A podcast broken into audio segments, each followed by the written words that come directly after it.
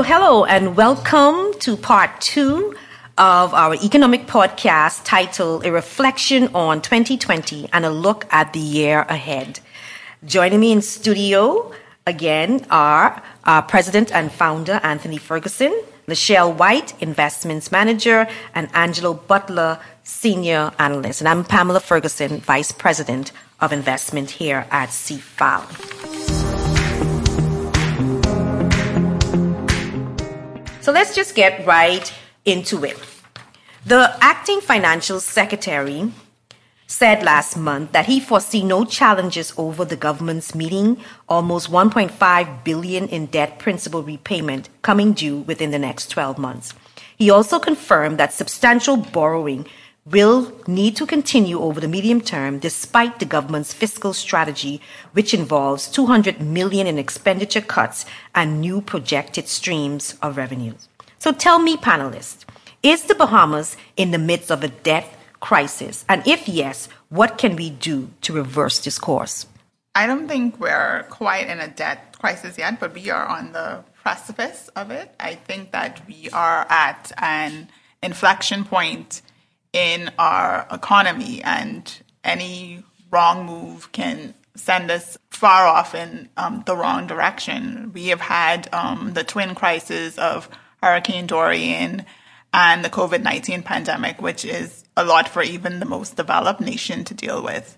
But I think that we have to find a way to, um, like we said in part one, like to reduce um, our spending and spend on productive projects. We continue to borrow and borrow and borrow, and that is not sustainable um, in the long term. Well, I mean, debt is not a problem in and of itself, as I think Michelle mentioned in the previous podcast, if the debt is productive.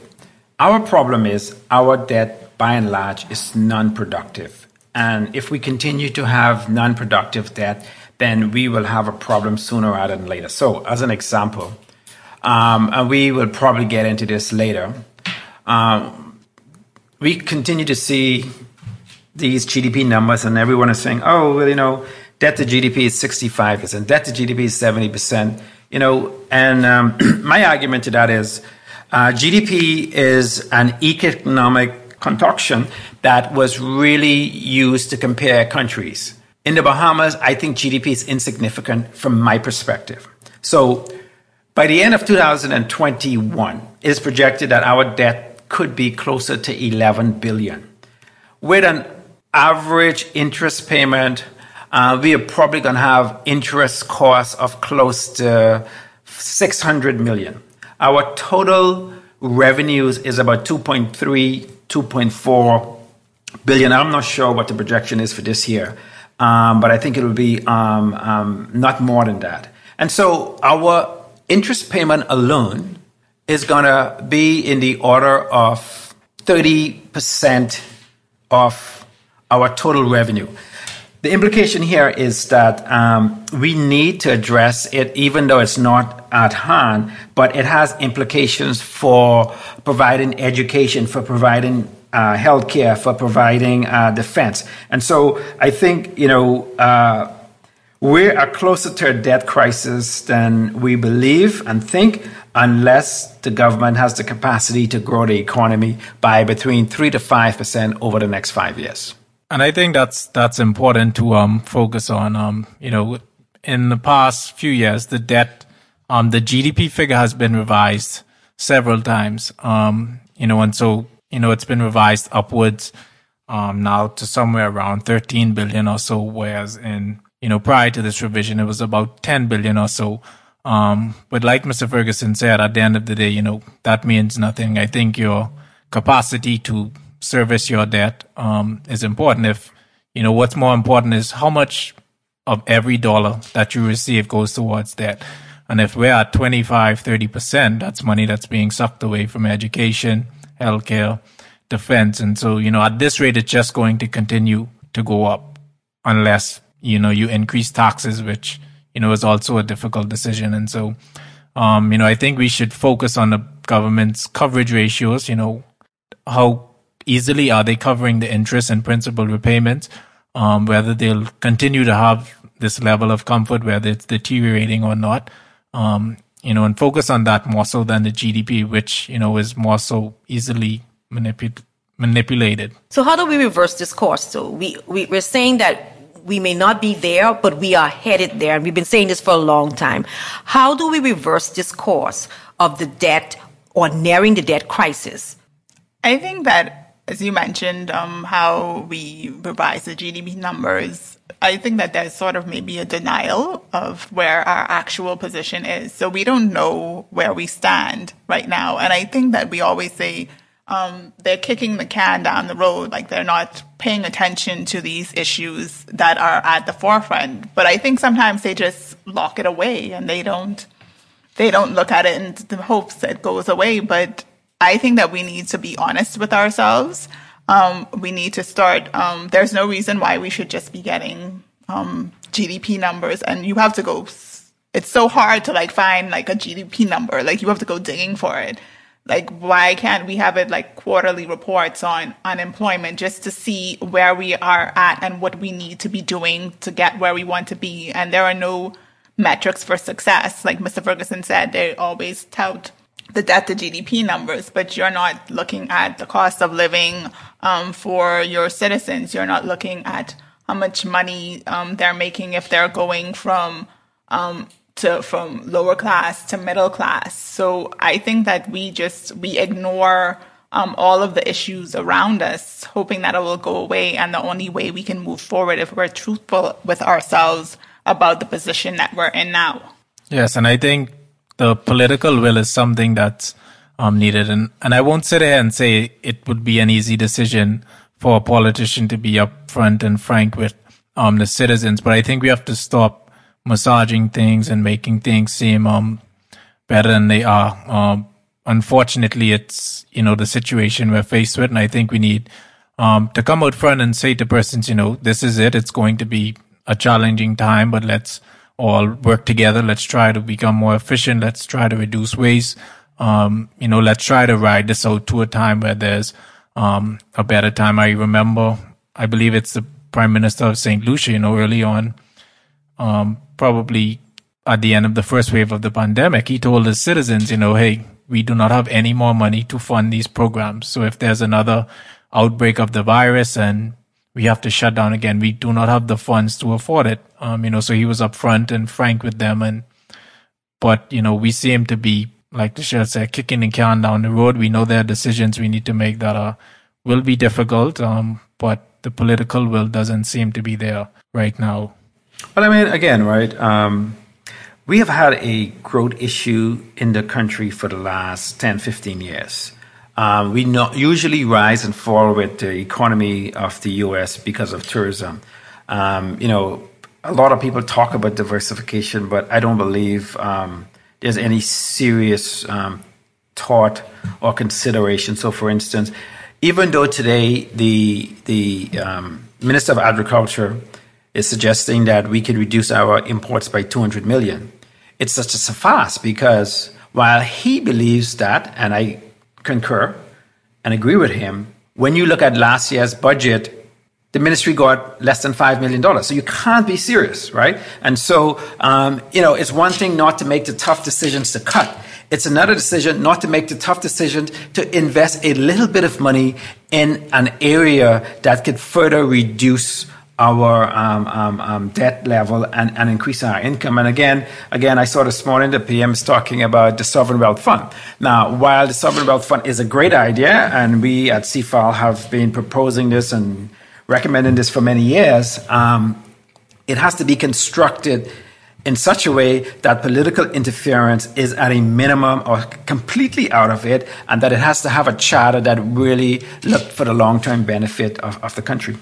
I think to the issue is like you said, you know, the, the question always comes up, where do you cut from? But like you said, that's where the tough decision comes in. You have to, um, you know, move money from unproductive sources to productive sources because those productive sources in the long run will make up for the cut in the unproductive um, spending that you do.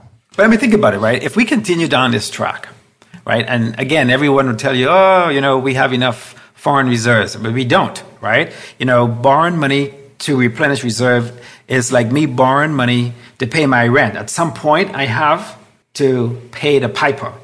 And I think until we are then forced by the IMF and the alphabet soup international agencies who we seek funding from say to us that we have to devalue our currency, then it will really hit home to the Bahamian public who would march down on Bay Street. And then perhaps then the politicians will, will, will have uh, the gumption to make some tough decisions. So, what are your thoughts on the government's policy response to Dorian and the pandemic today? And if you had the opportunity to do it differently, what would you do differently?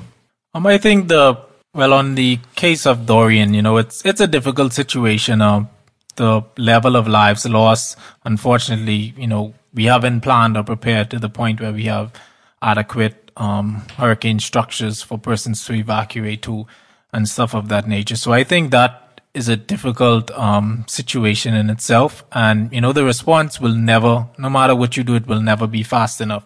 Even looking at crises such as this in other regions of the world, you know, it just seems that the government is not capable of getting what the people want or feel they deserve in a reasonable time. And so I think that's just a challenging situation. As it relates to the pandemic, I think, you know, a lot of the decisions were kind of made for them. They had to step in and provide the unemployment, um, you know, extension of, by them extending the emergency orders, they almost tied their hands in the sense of having to provide longer unemployment as they allow um, workers to remain furloughed um, for a longer period. And so I think, um, in hindsight, of course, you can easily look back and say, oh, we should have done this, we should have done this. But, um, you know, I can't think of a lot of things I would have necessarily done different. Of course, there are one or two things you can pick out, but um, I think a lot of the decisions to the pandemic were kind of made for them.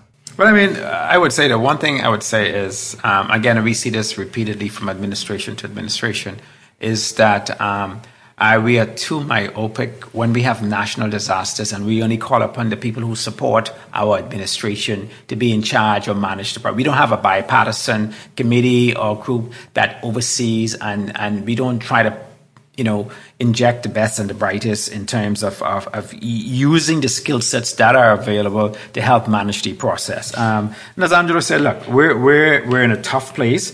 Um, and, you know, a situation like Dorian, I don't think any government response for the persons who are hurting is going to be adequate and, and enough. However, by now, um, one should have been able to see, you know, concrete rebuilding efforts with a, with a, with, with a plan. Again, perhaps it's going on. I'm not aware of it.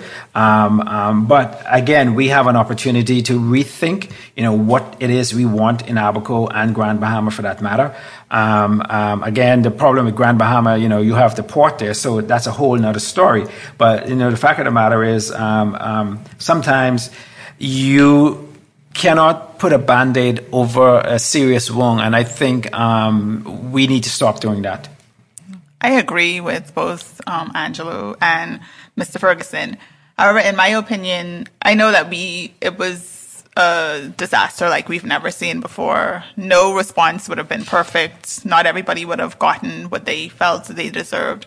But i just feel sometimes that the level of bureaucracy in this country and um, political partisanship just hinders us from getting where we need to be. If we think about Abaco was our third largest economy before Dorian, and the policy response was so slow. If you think about what was always lost, what the opportunity cost that was lost because we didn't get right in there and we didn't plan properly. By this time, we should have we should have had um, a plan which says, okay, we're gonna be up to twenty percent capacity, we're gonna be up to fifty percent capacity, but we didn't have that. And some of the decisions that were made are quite puzzling. Like, okay, um, like they're just um, building the school. So you had students out of school for so long. Um, they're building a community center over here. They got those um, temporary homes, which is like, okay, you spend money, thousands of dollars on this one temporary home, but this person here, they just need a couple thousand dollars to fix their roof. So it, it was, I guess they were probably um, blindsided by it, but I think that for a country that is in a hurricane zone and is susceptible to hurricanes, we could have had a better policy re- response. And even after um, the hurricane, there's no um, new policies that I know of that were put in place to say, okay, if this happens again, we will do one, two, three. This is how we will move forward.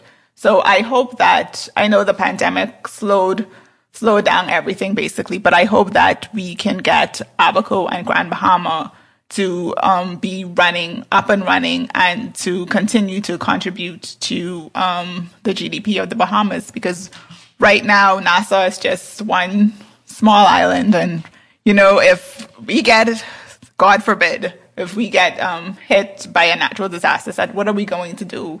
Yeah no I, I agree. I, on the social aspect I, I feel that the government did the best that they could have possibly done. But a lot of this is has to do with advanced planning. We are in a hurricane belt zone, and so what plans have been put, in place prior to? What plans have been put in place after this disaster to help us along the way? Should something like this or something close to this happen again? And what plans have been put in place for the development or the, the rezoning of Abaco as we move forward? And I think uh, that's where our challenges lie. We don't have a plan plan for the way forward. And so we get these um, negative, uh, negative results. So where does education fit in the recovery plan? Or does education even have a place in our recovery? I think it has a huge place in our recovery. Um, I've read um, comments um, by local um, business persons who talk about we don't have a well enough educated populace um, to deal with the productivity that we need to grow this economy. Education has it's huge. Health, um, education, national securities, those are basically the three pillars of any successful economy. And I think that we just have to, I don't know, maybe throw out the rule book and just go and start something new and see what works because right now what we have isn't working despite um, comments um, otherwise, I think that the recent um, national exam results were terrible. I mean, I know they were done um, in the middle of the pandemic, but year after year we get these bad results. And what are we doing wrong? We, I think that we have to um, reevaluate um, our system. We spend a lot of money on education year after year, and we don't see the results. I don't think. Well, I mean, they say education is the great equalizer. And I think I could say categorically, I'm a product of that.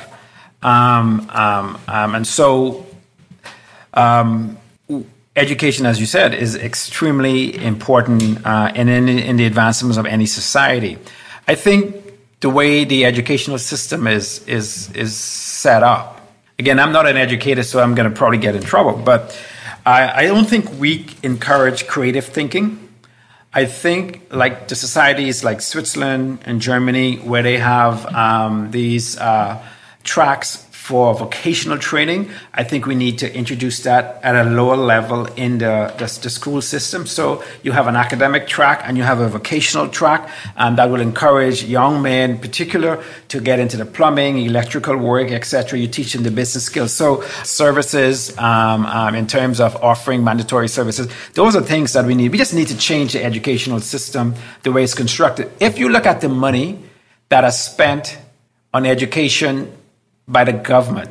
When you compare it to what kids pay in private school, there's not much difference. The challenge is the government spends too much of its education budget on administrative um, costs, which um, should, you know, uh, does not allow the monies to actually reach the, the students in terms of um, um, getting a, a, a, good education, whether that's by having teachers aid in these 30, 40, 50 um, classroom size, whether it's providing um, um, incentives to schools that has or meet or exceed certain academic thresholds. So I think education is extremely important uh, to the way forward for the Bahamas. And I, I would agree with that. Um, you know, I think the initiative to improve the um, adoption rate of early education by the government was um, a good decision, and also the initiative to fund um, fully fund, or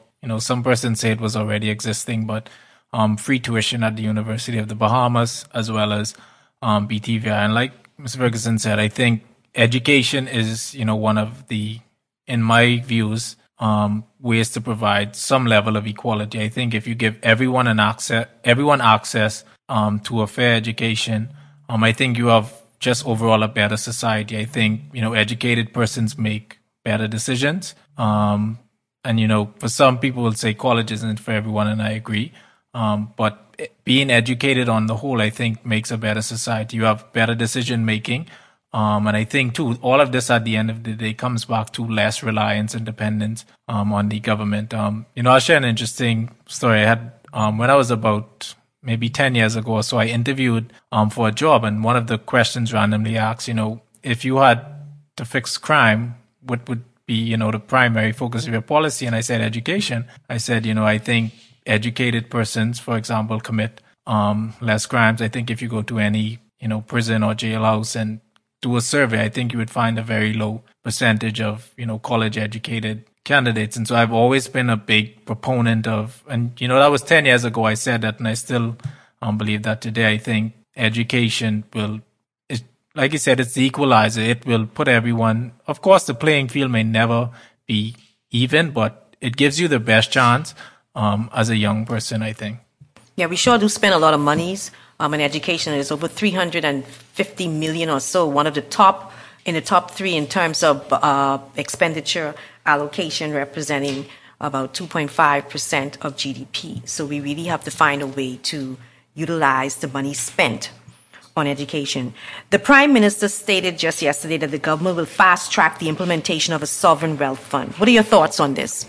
Um, well, you know, this, of course, as we get into election season, will be um, a buzzword. And of course, there's a group that's um, been pushing for a greater benefit for Bahamians um, as it relates to natural resources. And I think anyone can kind of, you know, get behind that cause. Um, I think we have to, you know, not play on the emotions of a sovereign wealth fund, um, be factual. Um, you know, the idea that, you know, overnight we'll all just become millionaires, I think does a disservice. Especially Put the 100,000 a year income or check, it's out the window. It's not going to happen. yes, so, so let, let, us get rid of that right now. That, that, that Roma, that nasty Roma. I think it's a disservice to people, especially during a time of desperation and hope. You know, it's, it's a really challenging time. And so persons will gravitate to those things. But let's have a mature discussion on the natural resources. Um, be realistic about what level of royalties can flow into a sovereign wealth fund because just having assets in there um, with no inflow. It's you know it's almost just a holding company.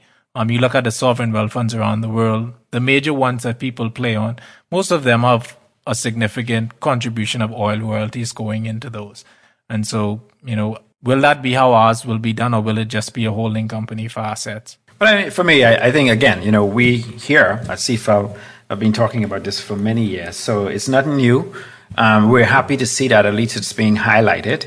Um, we believe a well constructed wealth fund, at a minimum, could channel decision making that is that are in the best interest of the Bahamian while um, um, contributing to reducing our debt and, and, and, and, and ensuring that the, the, the kids of tomorrow um, um have something um, that they can, can look back and, and, and receive. Our final question Use your crystal ball, if you may, and tell us what opportunities exist for the Bahamas, if any, on the other side of this pandemic.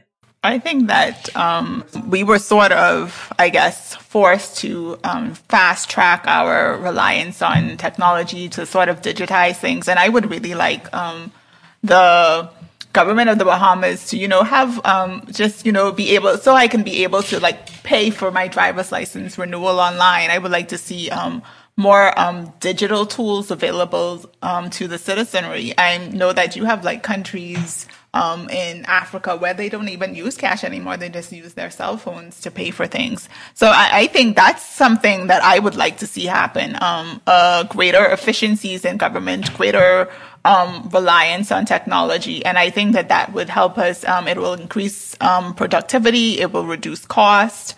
So that is something that I would like to see happen. I do not have a crystal ball, but you know, I can dream. Well, I, I will borrow Mr. Ferguson's crystal ball. Um, but, um, I don't have one. I, I think um, you know, we have to be real and accept the situation that we're in.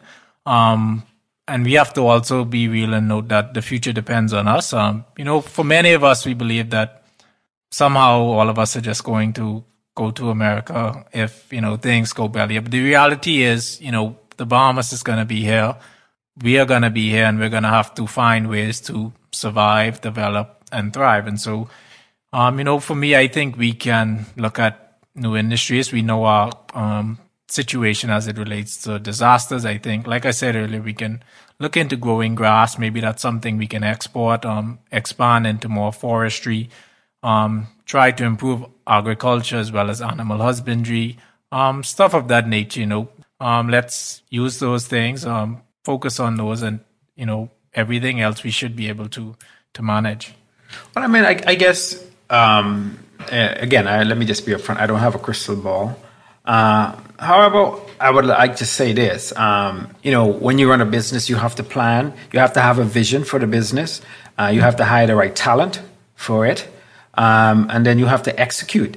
And sometimes your plan may not go as you envision, and you have to make changes. Um, we just need to decide what Bahamas 2030, 2050 will look like. And based on what we expect Bahamas 2030, 2050 to look like, we should then prioritize what we need to achieve those objectives. And I would submit to you that one of those priorities will be education. One of those priorities will be self reliance, i.e., agriculture, fisheries, uh, husbandry, those type of things that we could control to a large degree.